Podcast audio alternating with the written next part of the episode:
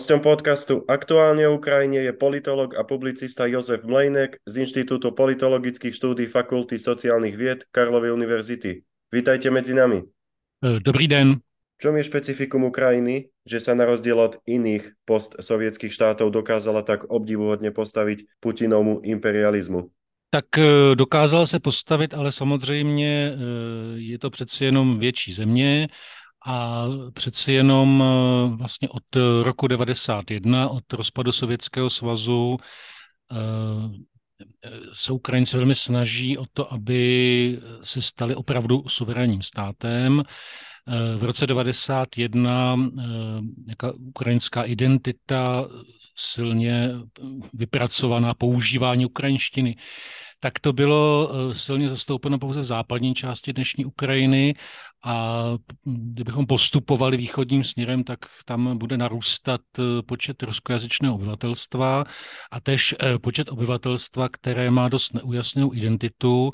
a navíc eh, samozřejmě tam, tam byl obrovský problém vůbec toho dědictví Sovětského svazu, poněvadž značná část obyvatelstva byla pod nějakým vlivem toho sovětského režimu, včetně těch ideologických konstruktů a tak dále postupem doby přes, přes různé výkyvy dochází, eh, řekněme, k ukrajinizaci k Ukrajiny, že eh, se začíná nějakým způsobem rozšiřovat to vnímání ukrajinské identity od toho západu na východ. Je to obrovsky komplikovaný, složitý proces, eh, i vzhledem k tomu, že ukrajinská, ukrajinské dějiny a historie toho území jsou obrovsky komplikované. To území dnešní Ukrajiny se skládá zase z nějakých částí, jejíž historie je velmi pestrá, zajímavá, komplikovaná. Takže samo o sobě je to, je to vel, velmi složitý proces. A e, paradoxně ta, ta ruská politika vůči Ukrajině, zejména ta počínající rokem 2014, má, je, je vlastně úplně kontraproduktivní, poněvadž e, do roku 2014 pořád poměrně rozšířený postoj byl ten, že Rusové jsou blízký národ a že ukrajinská identita může být nějaká bipolární nebo v sobě zahrnovat nějakým způsobem i pozitivní vztah té ruské komponentě. Ale to tím rokem 2014 eh, končí, nebo eh, ta ruská agrese vůči jako Ukrajině vyvolává řekně obranou reakci a vede k posilování ukrajinské identity, ukrajinského mm, vědomí národního a též i k posilování ukrajinštiny jako jazyka, poněvadž pokud vím, tak řada mm, ruskojazyčných Ukrajinců po únoru 2022 přepnula z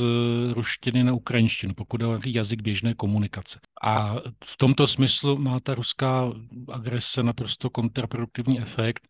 a ještě ale musím podotknout, že mm, ale se tím často operuje v té propagandě, že jako ruskojazyčný Ukrajinec jako není Rus a většina z těch ruskojazyčných Ukrajinců nebyli Rusové, to byli lidé, kteří měli nějakou ukrajinskou identitu. Pak tam samozřejmě žila, možná dodnes žije eh, část obyvatelstva, která mluvila rusky a považovala se za, za, za Rusy, měla tu ruskou identitu, ale většině z těchto lidí si myslím stejně by postačovalo to, že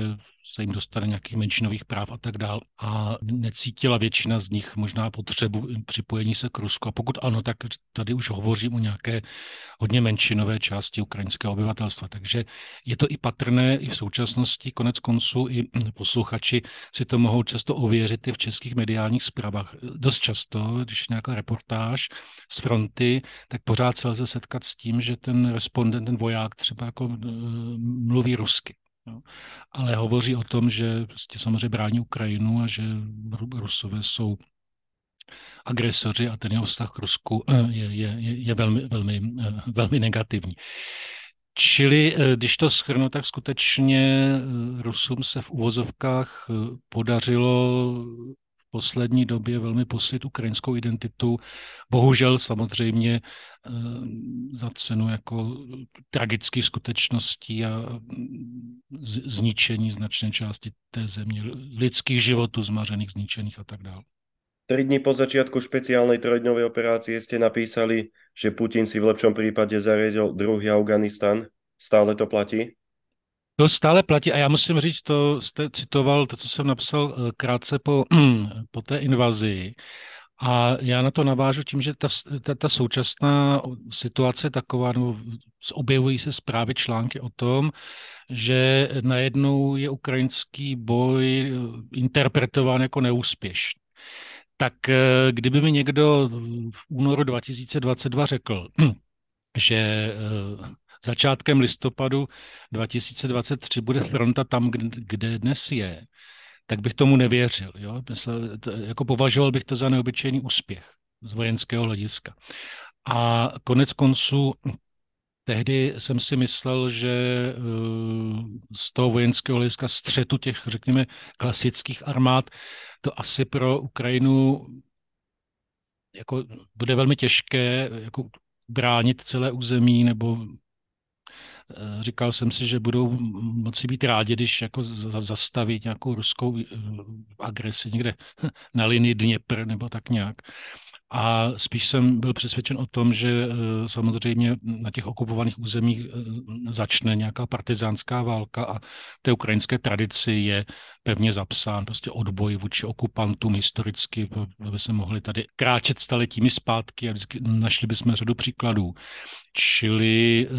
ta vůle k odporu, a ochota a schopnost obětovat se až na tu hranu oběti vlastního života v boji proti nepříteli, tak ta je v té, v ukrajinské společnosti velmi silná. Čili ovládat nějaké velké ukrajinské území tu okupační mocnost každopádně znamená čelit nějakému odboji a ostatně dodnes přicházejí často zprávy, že právě se daří ukrajinské straně i působit tom, na, na, na těch ruskem okupovaných územích, dosahovat tam nějakých vojenských úspěchů, ničení nějakého zařízení skladu, po případě atentátu na kolaboranty a tak dále. Ale hm, ta dnešní frontová linie je pořád, myslím, velký úspěch a samozřejmě, že se na tom velmi podílí to, že západní státy, včetně České republiky, začaly Ukrajinu podporovat vojensky, že Ukrajina má hm, zbraně ze západu, ale myslím si, že jako vlastně neštěstí spočívá v tom, že tady jaksi se vytvořila příliš přehnaná očekávání, pokud jde o tu ofenzívu. Tak prostě od jara, od léta vlastně hm, jakoby je ve, ve vzduchu ta interpretace nebo ten přístup, že Ukrajinci musí do podzimu Rusy vytlačit jako až k moři a, a pak, že tedy si osvobodí svá území a když se jim to nepodaří, tak hold bude muset být nějaké jednání a budou se muset zříct si Krymu a toho, co Rusové okupovali z vojenského hlediska to bylo dost jako nesmyslné přeci jenom toto očekávat, poněvadž přesto, že Ukrajinci dostali hodně výzbroj, tak nedostali výzbroj dostatečnou k tomu, aby mohli skutečně vést takovou vojenskou operaci, aby Rusy skutečně vytlačili z těch okupovaných částí území nebo z Krymu. Čili úspěch určitě je, že drží tu linii, kde ji drží, že dokáží někde postupovat, ale myslím si, že ztratili zbytečně příliš mnoho krve i techniky kvůli tomu, že existoval i u těch spojenců západních strašně silný tlak na to, že teď musí udělat nějakou ofenzivu, postoupit do výkam. A bohužel ta pomoc západní není tak dobrá, jak by měla být. A pořád ty západní státy obávají toho, že nějakým způsobem jak si překročí nějakou červenou linii a Rusko bude reagovat zapojením jaderných zbraní a tak dál. A já tady mám hlavně na mysli to, že Ukrajina určitě potřebovala krom posílení letectva a větší kontroly vzdušného prostoru, právě rakety s větším doletem. Je to dobře vidět jakože na tom, že, že oni dostali přeci jenom ty eh, britské rakety s tom Shadow, no, britské, to britsko-francouzská konstrukce a byli s nimi schopni jako dosáhnout celkem úspěchu, ale patrně jich nemají mnoho. Potom Německo má něco podobného, má rakety Taurus, pořád se zdráhá jim to dodávat a až v poslední době američané teda údajně kývli na to, že dodají Ukrajincům nějaké eh, rakety s delším doletem. A um, Ukrajincům se tež podařilo, to je myslím obrovský vojenský úspěch, v podstatě eliminovat ruskou černomořskou flotilu. Uh, ne úplně samozřejmě na nulu, ale ty operační možnosti ruské černomorské flotily jsou díky tomu, že Ukrajina disponuje jinak různými střelami a raketami a pak i díky tomu, že dokázala vyvinout ty drony hm, námořní tak ta operační schopnost té černomorské flotily je dosti omezená. To já myslím, že je obrovský úspěch vojenský, který se jaksi málo, málo o něm hovoří a, a přitom skutečně je, je to výborná věc. A mm, kdyby se skombinoval ještě větší tlak na to moře a kdyby se použili, Ukrajinci mohli používat daleko víc střel typu Storm Shadow a tak dále, tak by byli schopni jako zničit Kerčský most a pokud je o ten postup na jich, tak tam eh, jako není úplně nutné eh, vytlačit Rusy až někam úplně na, na mořské pobřeží. Ehm, jak jsem četl v různých analýzách vojenských, tak tam samozřejmě tam je důležité přerušit ty ruské zásobovací trasy a Ukrajinci jako nejsou ta armáda tak daleko od dostřelu na, na, na, na ty hlavní železnice, kterým Rusové zásobují Krym. Takže není nutné jako dobít úplně tu železnici, stačí se dostat k nějakých 10-15 kilometrů a potom z normální děle střelectva tu, tu provoz té železnice eliminovat a tím jakoby způsobili Rusům obrovské problémy vlastně v držení Krymu, že ty náklady nejen jako ekonomické, ale vojenské na udržování té oblasti by, by, by jako narůstaly a tím by dostali Rusy pod nějaký tlak. Takže tady si myslím, že bohužel, mm, aby ta válka mohla být i z vojenského hlediska úspěšná, tak to prostě vyžaduje připustit, že to bude dlouhá válka, delší válka a i tomu adekvátně mm, pracovat, eh, pokud jde o pomoc Ukrajině, vyzbrojování Ukrajiny. Konec konců i to nasazení té západní techniky, jako těch tanků Leopard a tak dále. Já nejsem vojenský specialista a samozřejmě zprávy z té fronty jsou e, utržkovité a e, samozřejmě logicky pod kontrolou, aby neunikalo něco, co může Ukrajinu ohrozit. Ale kladu si otázku, zda skutečně třeba byli ti vojáci na, ty, na tu západní techniku opravdu jako v, kvalitně vycvičení, zda opravdu kvalitně funguje logistika, včetně třeba dodávek náhradních dílů a tak dál, kdy když eh, Rusům se podaří poškodit Ukrajincům nějaký Leopard nebo nějakou houfnici, tak kolikrát patrně musí vozit někam do Litvy na, na opravu a tak dále. Ty, ty ruské opravárenské trasy jsou mnohem kratší. Takže eh, ono by to chtělo jako připustit, že, že, že ta válka bude delší a postupovat jako možná pomalej, ale o to účinněji. A to ovšem neklást si zbytečně jako přehnané cíle, že hr, hr musíme prostě, musí Ukrajinci do podzima vyhnat Rusy tam, kam až se jim podaří vyhnat, tak tam bude jako nějaká hranice, pak se bude jednat. Ale mm, samozřejmě to, co říkám, je problematické, poněvadž bohužel Ukrajina závisí obrovsky na západních zemích, na té pomoci. A z politického hlediska udržovat dlouhodobě tu podporu, o které jsem mluvil, je, je strašně, strašně obtížné válka je pokračování politiky jinými prostředky i, a na, i na tom je to vidět. A teď nám do toho ještě vstupuje konflikt na Blízkém východě, který upoutává pozornost světa. A nejde jenom o to, že třeba lidé teď řeší Blízký východ a tudíž ani nemají třeba tolik času sledovat dění na Ukrajině a pomáhat nějakým způsobem, ale jako samozřejmě roste obr, obava, že když se propojí ten konflikt na Ukrajině a nějaký konflikt na Blízkém východě, takže může propuknout skutečně třetí světová válka nebo něco takového. To je samozřejmě bohužel reálná obava. A tudíž se pak i zvyšuje tlak na to, aby se ty konfliktní eh, hrany někde obrousily a aby spíš, pokud možno, tam, kde je to možné, prostě vše spělo k nějakému příměří, dohodě a ke klidu zbraní a tak dále. To je jako naprosto pochopitelné. Každá země brání především vlastní zájem, eh, že si žádný stát jako nepřeje třetí světovou válku, respektive možná si může přát právě Putinovo Rusko, poněvadž by se tak mu mohlo podařit nějakým způsobem, na to ostatně Putin sází, že se mu podaří nějak strhnout svět do nějakého konfliktu širšího a tím proměnit světový řád a nějaké mocenské vztahy. Ale samozřejmě, že je logické, že se západním státům jako nechce jakoby, jít do třetí světové války a to samozřejmě další podporu Ukrajiny v tom smyslu, jak jsem o tom mluvil, brzdí. Takže ta situace je samozřejmě hodně vážná, ale jako nechci tvrdit, že je beznadějná a určitě si nemyslím, že je nutné k tomu zbrkle teď přistupovat, takže už jako tlačit nějakým způsobem Ukrajince k nějaké rychlé dohodě, protože určitě si myslím, že jsou schopni při nejhorším jako držet teď nějakou linii, na které jsou, že Rusové nemají moc schopností, kapacity provést nějaký drtivý protiúder. A pokud se Ukrajinci nebudou třeba tlačit k tomu, aby kdo ví, jak postupovali, kdo ví kam, a že postačí po nějakou dobu držet ty linie, tak si myslím, že je možné prostě k té válce, jako když k tomu přistoupíme, že to prostě bude dlouhodobější věc, že je, je, je možné v tom pokračovat, protože v tuto chvíli jako uzavírá dohodu s Ruskem, bylo by to bohužel velmi výhodné spíš pro to Rusko. Čo bude pre Putina tým horším prípadom? Definitívny rozpad sovětského žalára národov? To eh, se těžko eh, eh, odhaduje, protože navíc tato válka ostatně jako většina historických událostí. Ale tady je nějaká situace výchozí, kdy ti aktéři mají nějaké představy a teď jako něco udělají. A ono se to pak začne vyvíjet proti těm předpokladům. Myslím si, že kdyby Vladimír Putin dnes viděl, nebo konec konců někdy už v, roce 2022 v létě, jak se ta situace vyvíjí, tak by si tu invazi možná rozmyslel. Tady samozřejmě je i otázka, jak on je na tom zdravotně, eh, jaké intelektuální kondici, i kvůli tomu covidu on eh, byl ve velké izolaci. Je to i vidět na těch obrázcích, když on s někým jedná, samozřejmě koluje to po sociálních sítích, takřka v takovém humorném nebo černohumorném duchu, když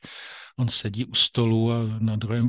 kilometr dlouhém skoro, když to trošku přeženu, na druhém konci jsou ti s nimiž jedná a takhle konce se takhle nechá fotit, i když jedná s lidmi ze svého bezprostředního okolí.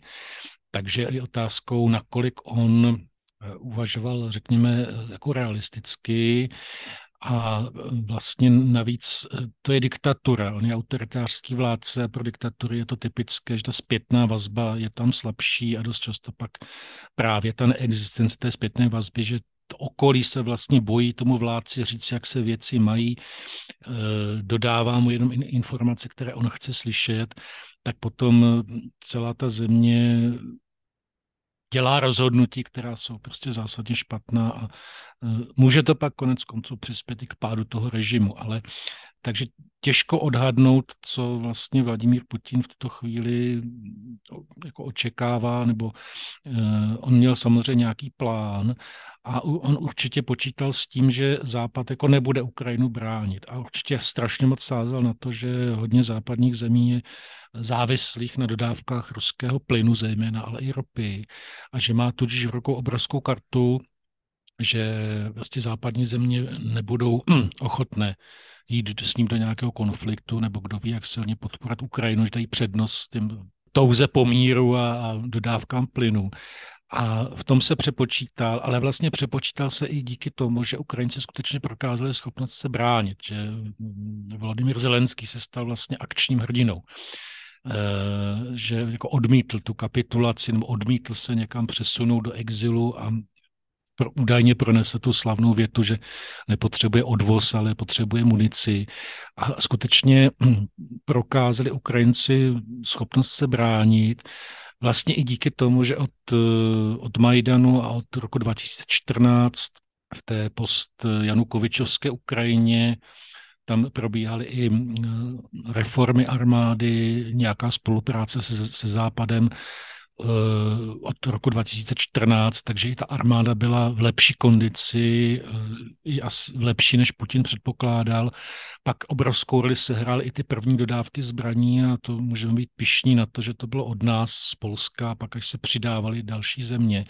A vlastně podařilo se Volodymyru Zelenskému i to, že on se stal akčním hrdinou. Ukrajinci se stali vlastně hrdiny v tom, řekněme, mediálním prostoru, určitě v tom západním civilizačním okruhu. Tom, jak se říká, globálním jihu a v jiných částech světa je to, je to horší, to má nějaké své důsledky teď rozebírat. Ale v tom západním civilizačním okruhu jako on se stal hrdinou a Ukrajinci se stali hrdiny a tudíž tam byl obrovský tlak toho veřejného mínění na politickou elitu, aby hm, no, že se musí Ukrajině pomoci, včetně dodávek zbraní. Čili eh, Ukrajina začala dodávat zbraně a na jaře 2022 pomalu to bylo tak, že se západní země některé eh, obávaly vůbec dodat jako nějaké, nějakou houfnici nebo něco takového, aby náhodou Putin nepoužil údajně jaderné zbraně, ale postupně se to jako začalo odvíjet nějakým směrem a ukázalo se, že když Ukrajina dostane nějaké západní zbraně, že Putin jako nereaguje na to jadernou válkou. Sice on s tou atomovou kartou hrál různými způsoby, ale dokonce spolknul jako dodávky německých tanků Leopard a těch střel HIMARS a podobně žádná jaderná válka není. Takže potom vlastně i západní země se osmělili, pochopili, že přeci jenom Putin s tou jadernou válkou zblafuje, začali Ukrajině dodávat eh, lepší zbraně a díky tomu se podařilo eh, to, co se podařilo, ale vlastně ta válka kvůli tomu dospěla zhruba řečen do nějaké patové situace. Eh, samozřejmě aktuálně probíhá mediální diskuze nebo veřejná politická diskuze, poněvadž šéf ukrajinské armády Valery Zalužný nějak dal rozhovor, myslím, nějakým americkým médiím, tam on hovořil o patové situaci. Prezident Zelenský na to reagoval, že žádný pad není a že přeci jenom je to lepší, než jak se to maluje a tak dál. To je samozřejmě nějaká hra o slovíčka i vlastně mm, v té snaze Ukrajinců udržet si to západní podporu a tak dál, prolomit nějak jako tu převládající interpretaci, že se jim nějak jako nedaří a že ta armáda vlastně nemá šanci dosáhnout žádných úspěchů, což je jsem o tom před chvilkou mluvil, já myslím, že, že to je hloupost, nebo že to tak není. Ale e, ta situace prostě se nějakým způsobem akcí a reakcí dostala tam, kde je a z hlediska Vladimíra Putina, jak jste se na to ptal, tak e, tady samozřejmě e, i on musí zvažovat, na co ta země má. On samozřejmě ve srovnání s Ukrajinou má řadu obrovských výhod. On je schopen tu válku s ní vést v podstatě z vlastních zdrojů. Rusko a ostatně všechny základní suroviny zdroje na svém území. Je schopno pořád vyrábět velké, velké počty zbraní, nebo určitě má ještě pořád sklady plné nějakých zbraní, byť starších, které v tom srovnání nějakém tabulkovém ve srovnání nějakého vojenského technického časopisu vychází ta ruská technika třeba hůře než ta západní, ale Rusko je schopno ji nasazovat ve velkém množství, velkém, ve velkém počtu a má i tu výhodu té logistické blízkosti, že je schopno dodávat munici i náhradní díly a tak dál poměrně snadno, když to pořád třeba, když se porouchá ta západní technika, tak pořád jsou zprávy samozřejmě o tom, že to může být někde jako oříšek. Ta, ta, ta logistická trasa může mít délku v tom ukrajinském případě stovky kilometrů, pokud to je nějaká vážnější záležitost a tak dále. Takže tou, tou eh, kvantitou je Putin, Putinovu Rusko pořád schopné tu válku vést. Hodně na to, myslím, i sází. Samozřejmě, že má i on problém s mobilizací vojáků, protože válka je v té ruské společnosti logicky nepopulární, pokud by se Rusů měla dotknout v, tom, v té podobě, že eh, mají narokovat a jít na frontu. Eh,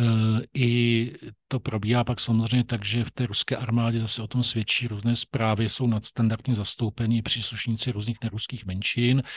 Je to i díky tomu, že to jsou často oblasti eh, sociálně hůř postavené a tudíž i ti obyvatelé mají sníženou schopnost vyhnout se té vojenské službě nějakým úplatkem nebo něčím podobným. Ale přeci jenom i pro Putina může být problém čistě matematicky ten, ty lidské zdroje tam pořád jsou, ale udělat nějakou další rozsáhlou mobilizaci eh, může se prostě obávat reakce té ruské veřejnosti, byť to je diktatura, tak je tam samozřejmě nějaká, nějaká míra únosnosti, která už eh, pak může i to obyvatelstvo dosud pasivní nebo dosud nějakým způsobem podporující tu válku. Byť ta podpora si myslím je z velké části taková, že když to probíhá někde v televizi a ještě ta propaganda tu válku líčí jako hrdiný boj s ukrajinským fašismem nebo s něčím takovým, tak ta podpora tam je samozřejmě, pokud by se to mělo dotknout eh, Rusů v tom smyslu, že přijde povolávací rozkaz, tak to najednou samozřejmě je něco jiného. Takže i on musí vážit, eh, nakolik je schopen dlouhodobě tu válku vést. I on sám musí vnímat, že skutečně dochází k nějakému značnému přeskupování mocenských sil ve světě a to dochází bez ohledu na to, co se děje na Blízkém východě. To je dlouhodobý trend, že roste Čína a že i země toho globálního jihu, často v minulosti kolonie, eh, se obrovsky v uplynulých letech, desetiletích rozvíjely. Eh, konec konců ilustrujeme to na Indii, dnes už vlastně nejlidnatější zemi na světě, která je zemí samozřejmě obrovských kontrastů i sociálních, ale je to země, tak je to jaderná mocnost, je to země s obrovskou armádou, je to země, která začíná zprovozňovat letadlové lodě a je to konec konců země, která e, již se léta okolo Marsu a má vlastní kosmický program. A Tyto trendy jsou patrné i v řadě jiných zemí. Ostatně Česká armáda teď uvažuje o nákupu transportní letadla a uvažuje se o, o tom, že to bude brazilské letadlo od firmy Embraer, tak se tímto dokumentuje, jak globální jich jako technologicky roste. A čili jakési přeskupování eh, sil k tomu skutečně dochází a je také zřejmé, že nemůže v tomto přeskupování sil uspět někdo, kdo je pozadu eh, s technologiemi, kdo má, kdo má zaostalé technologie a včetně tady je samozřejmě i klíč, naprosto klíčová věc, to jsou informační technologie, umělá inteligence a tak dále. A je to ostatně vidět i na té frontě rusko-ukrajinské válečné, že tam strašně moc závisí, tam ten, ten hardware, to, vypadá samozřejmě na venek podobně stejně, ale tam strašně moc samozřejmě závisí na tom, eh, jak moc je to napojené na nějaké informační technologie a tím se třeba účinnost té zbraně může radikálně, radikálně vylepšit. A Rusko samozřejmě si musí položit otázku, že ano, ono může nějakým způsobem, pokud se podaří třeba oslabit tu míru západní pomoci, tak může tím svým, já řeknu, jako šrotem trošku, nebo takovou tou zaostalou, ale kvantitou Eh, dosáhnout na Ukrajině, já nechci říkat dosáhnout svého, ale obsadit nějaké území, udržet je a pak případně v nějakých mírových jednáních eh, si, si, si vydupat, vyjednat, je zase nějaký územní posun ale musí si položit otázku, co dál, nebo je, jako, jak je na tom z hlediska toho celkového globálního soupeření. A tady to embargo třeba na západní technologie se může Ruska bolestně dotýkat. Ohrožuje to řadu jako projektů, ať už vojenských i z oblasti civilního průmyslu. Například se Rusové snažili vyvíjet jako vlastní dopravní letadla a tak dále. To bez západní technologie prostě nejde. A jak jsem říkal, ta technologická vyspělost nebo nevyspělost se jako překlápí samozřejmě do té vojenské technologie. A ta dlouhodobější izolace každopádně pro Rusko určitě nemůže být výhodná a jakoby ho tlačí do nějaké příliš velké třeba závislosti na Číně a, a tak dále. Takže i z hlediska ruských zájmů není úplně nejlepší být, eh, jako aby to Rusko bylo eh, v úzovkách ještě uvrtáno v té ukrajinské válce, kdo ví jak dlouho, a ztrácelo příliš jako v tom, eh, řekněme, globálním přesouvání těch sil. Ale ještě bohužel tady platí i to, že vlastně Vladimír Putin to válku rozpoutal a byť si možná v duchu říká, že tohle to jako přepál, nebo že se může říkat, že to přeci jenom jako eh, špatně odhadl, tak jako teď nemá vlastně jinou možnost, než eh, dosáhnout tam nějakého vítězství. Protože jakmile jako prohraje válku, no tak to může znamenat jeho konec, že spadne jeho popularita a pak eh, to samozřejmě budou využít ty různé složky v tom jeho režimu k nějakému puči, Eh, ostatně i pro demokratického politika, jako prostě prohrát nějakou válku nebo nějaký konflikt eh, může být jako, může mít dost drcující dopad na jeho popularitu. A tudíž on je jako tlačen těmi, tě, těmi okolnostmi k tomu, aby za každou cenu na Ukrajině jako, jako urval co nejvíc a dosáhl nějakých úspěchů. A prodal to hlavně doma, ale i na té mezinárodní scéně. Takže toho spíš bude vést k tomu, že bude chtít té válce pokračovat. A ještě k tomu dodám, ale důležitou věc opravdu, on má svůj věk, že zdravotně na tom nebude nejlépe. To asi také bude pravda. Objevuje se celá řada fotografií, videí, jo, kde se mu klepe ruka a tak dál. Mm, samozřejmě otázkou, mm, co mu přesně je, o tom se spekuluje, ale patrně ta zdravotní kondice jeho nejlepší nebude a mm, spíš se bude zhoršovat, jako než, než zlepšovat. Takže potom samozřejmě otázka, nakonec vlastně může, může celou tu válku rozhodnout, že prostě Putin třeba zemře, nebo že se propadne do nějakého, nějaké těžké zdravotní indispozice a reálně potom začne rozhodovat někdo jiný a pak se tam začne uvnitř jako zehrávat nějaká, nějaká partie mocenská a pak bude samozřejmě obrovsky záležet na tom, kdo by v ní zvítězil a kdo by se pak ujal v Kremlu moci. Akú úlohu má v tejto väčšnej ruskej tragédii bolševická komunistická nostalgia? Ta má roli eh, jako obrovskou, protože obecně to, když to rozdělím na několik faktorů, tak ten bolševismus přinesl prostě nějakou ideologii, nějaký ideologický výklad světa, teď ten experiment komunistický se nevydařil a zanechal tu zemi celý sovětský svaz vlastně dost zbídačenou za os. A i, i ta komunistická ideologie jako vyčpěla a konec konců v těch 80. letech za Gorbačova už tomu skutečně jako moc lidí asi nevěřilo nebo velmi omezeně. Takže tam bylo takové obrovské váku, jako ideové. Ty společnosti po rozpadu Sovětského svazu jako hledali nějaké své nějaké ideové ukotvení, hledali nějaké no, no, nové ukotvení té identity a museli si nějak nově formovat tu identitu. A v ruském případě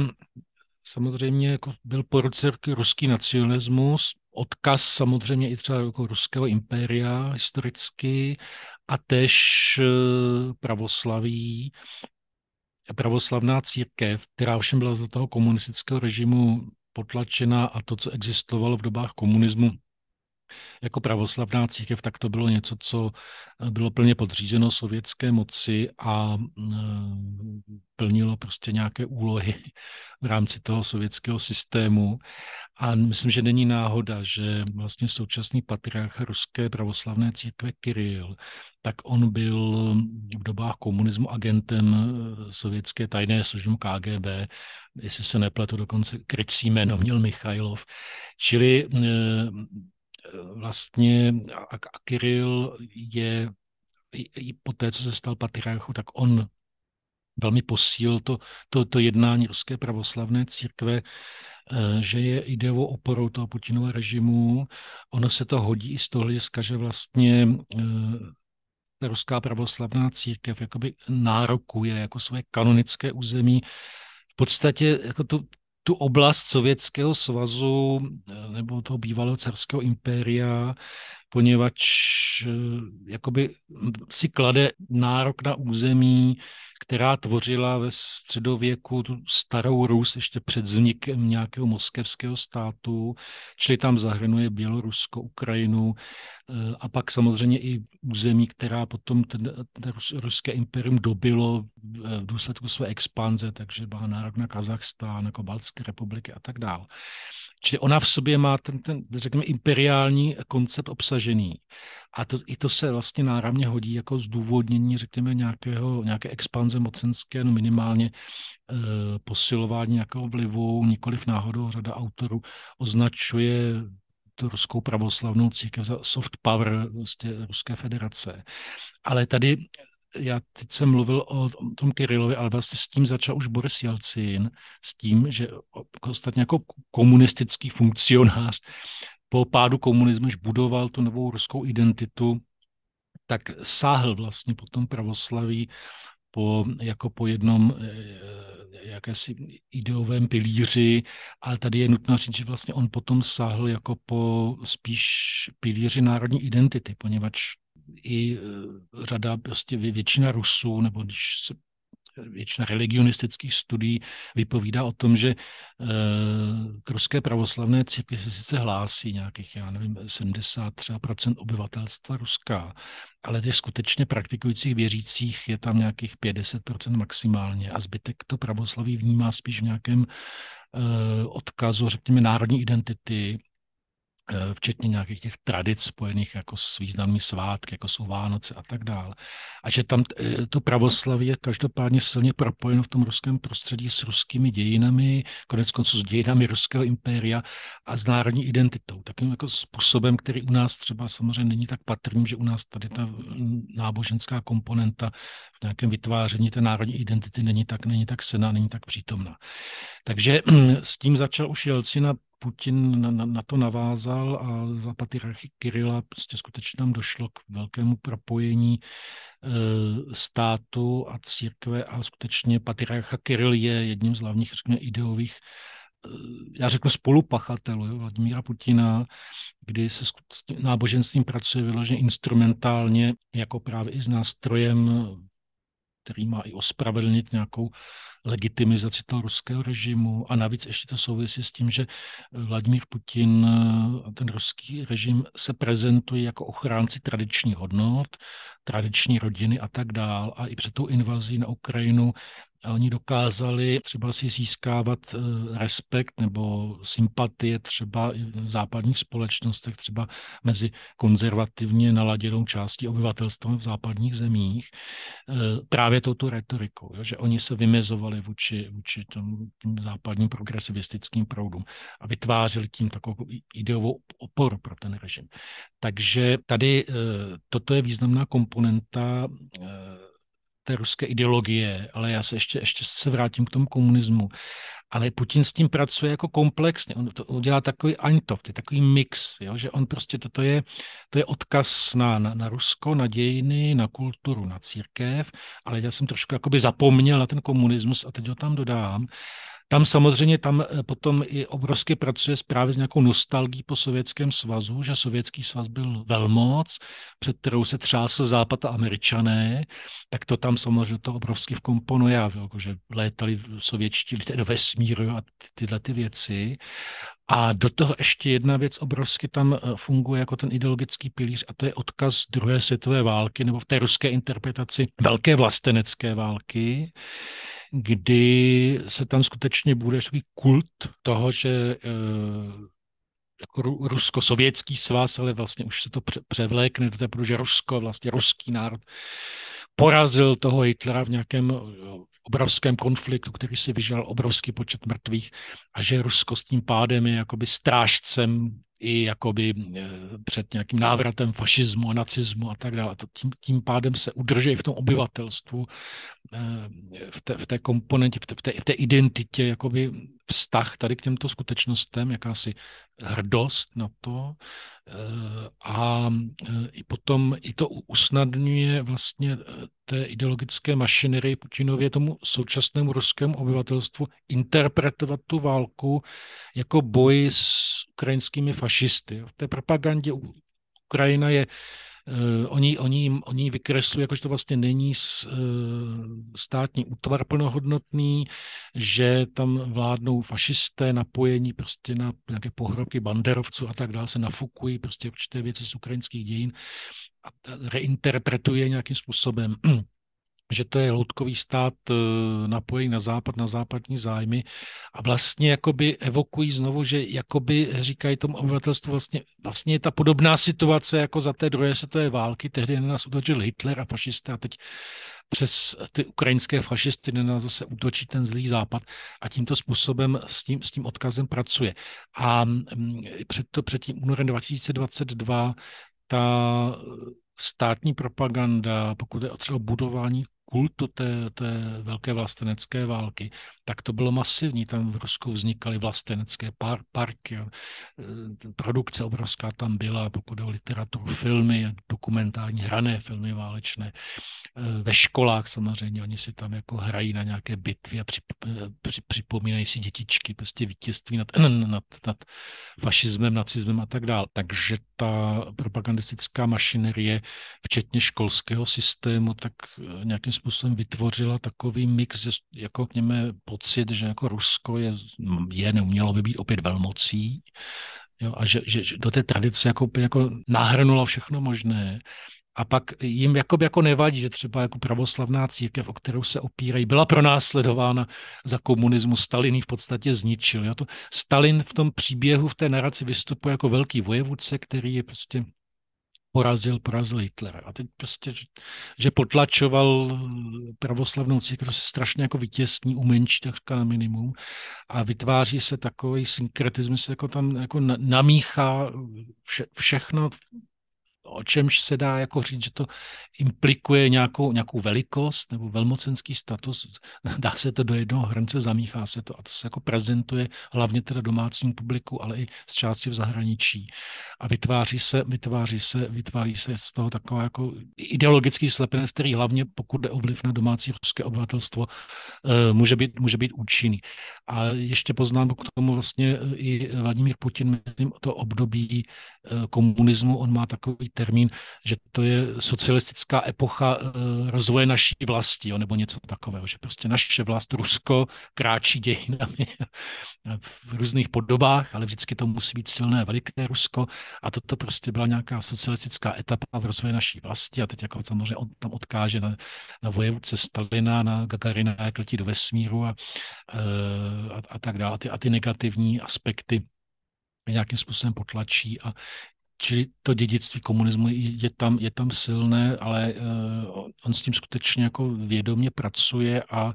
snaží se jakoby i z těch diskutabilních a sporných věcí ukout něco pozitivního. V tom se to třeba liší, si myslím, od té situace v 90. letech za Jelcina, kde přeci jenom tam byla nějaká kritičtější debata o stinných stránkách minulosti i právě o komunismu a vlastně i zase celou řadu let zpátky, když se podíváme na, na eh, vztah té ruské společnosti k vlastní paměti, tak ten Putinův režim potlačuje třeba různé instituce a organizace, třeba tu organizaci Memorial, která měla a má za cíl upozorňovat na ty strašlivě negativní rysy komunismu, na tu síť táboru a tak dále. To se jakoby e,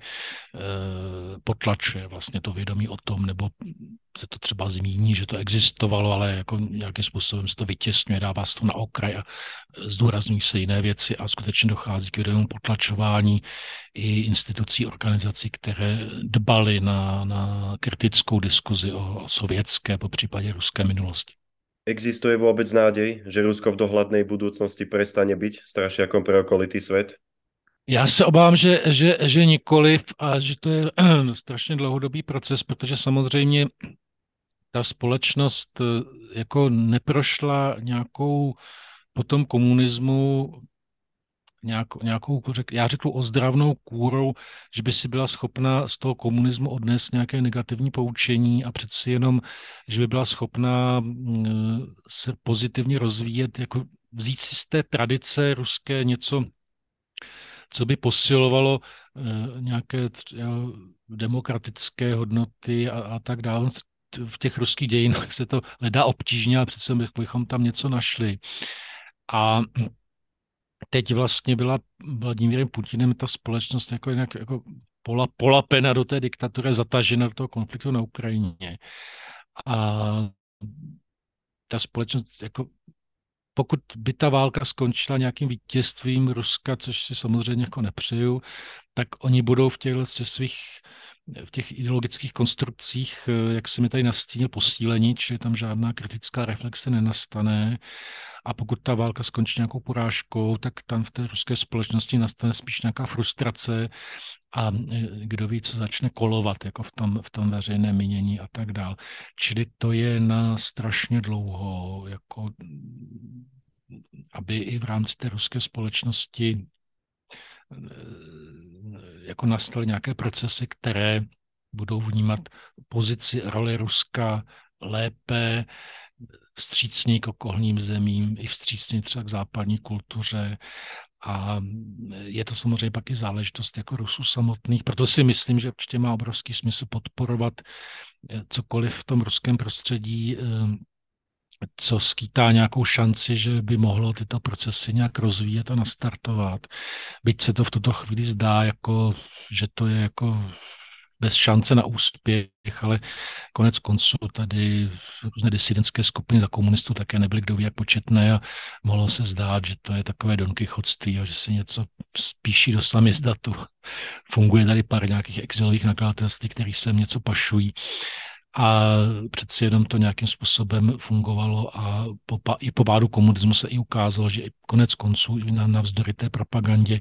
i třeba s, s pomocí knížek, které zbyly z první republiky a lidé měli na půdě, jo, tak nějaká, nějaké elementární historické vědomí se tady uchovalo. A každopádně pak bylo na co navazovat a a e, i, i, i těch posledních 30 let, ta, ta, ta situace u nás od roku 80-90, aniž si to pořádně uvědomujeme, tak je dobou i obnovování nějaké historické paměti a poznávání vlastních dějin a hledání nějakých hodnot a tak dále. To je proces, který probíhá v české společnosti a který taktéž ta jeho startovní pozice, no tak byla mnohem lepší, než by byla ta ruská, ale přeci jenom myslím, že tady se odvedl velký kus práce, takže i s tím Ruskem to v případě nějaké situace po té ukrajinské válce, a já doufám, že po porážce,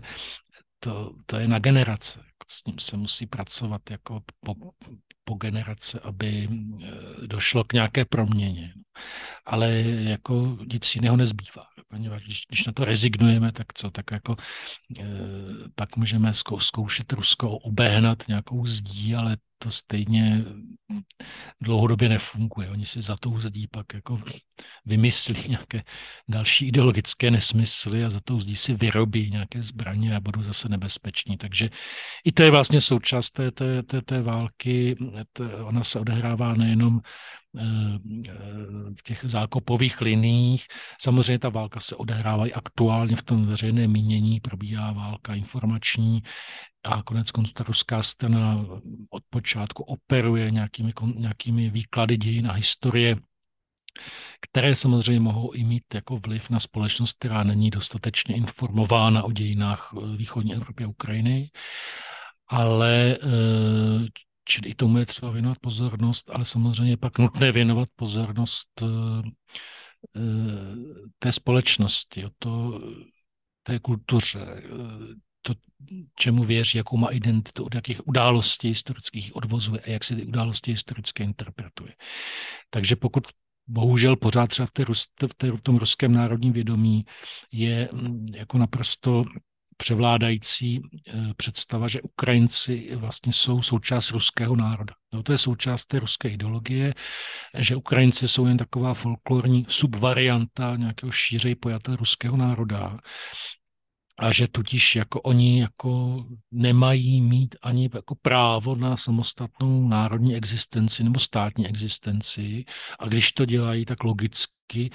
eh, je to důsledek, že byli svedeni západem nebo že nějací západní agenti tam rozšířili nějaké, nějaké jako propagandisticky těm Ukrajincům jako vymili hlavu v uvozovkách.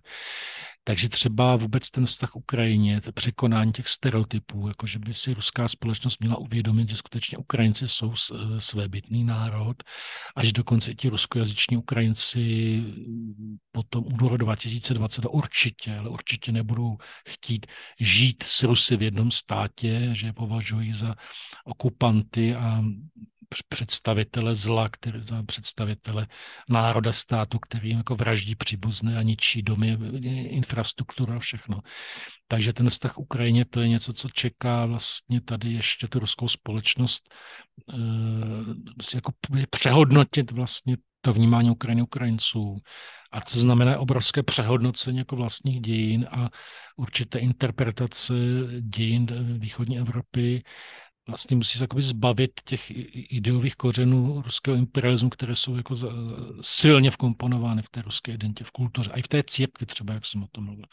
To jsou jako obrovské, obrovské, jak řekne, obrovské úkoly, nebo eh, to musí, měly by proběhnout naprosto zásadní proměny v té společnosti. A jak jsem říkal, to je na generace práce, to neproběhne ze dne na den ani z roku na rok. Čili v tomto smyslu ta válka ten konflikt nějaký jako bude trvat ještě jako obrovsky dlouho, no, bez ohledu v tomhle smyslu kulturně ideovém určitě to bude věc na několik generací.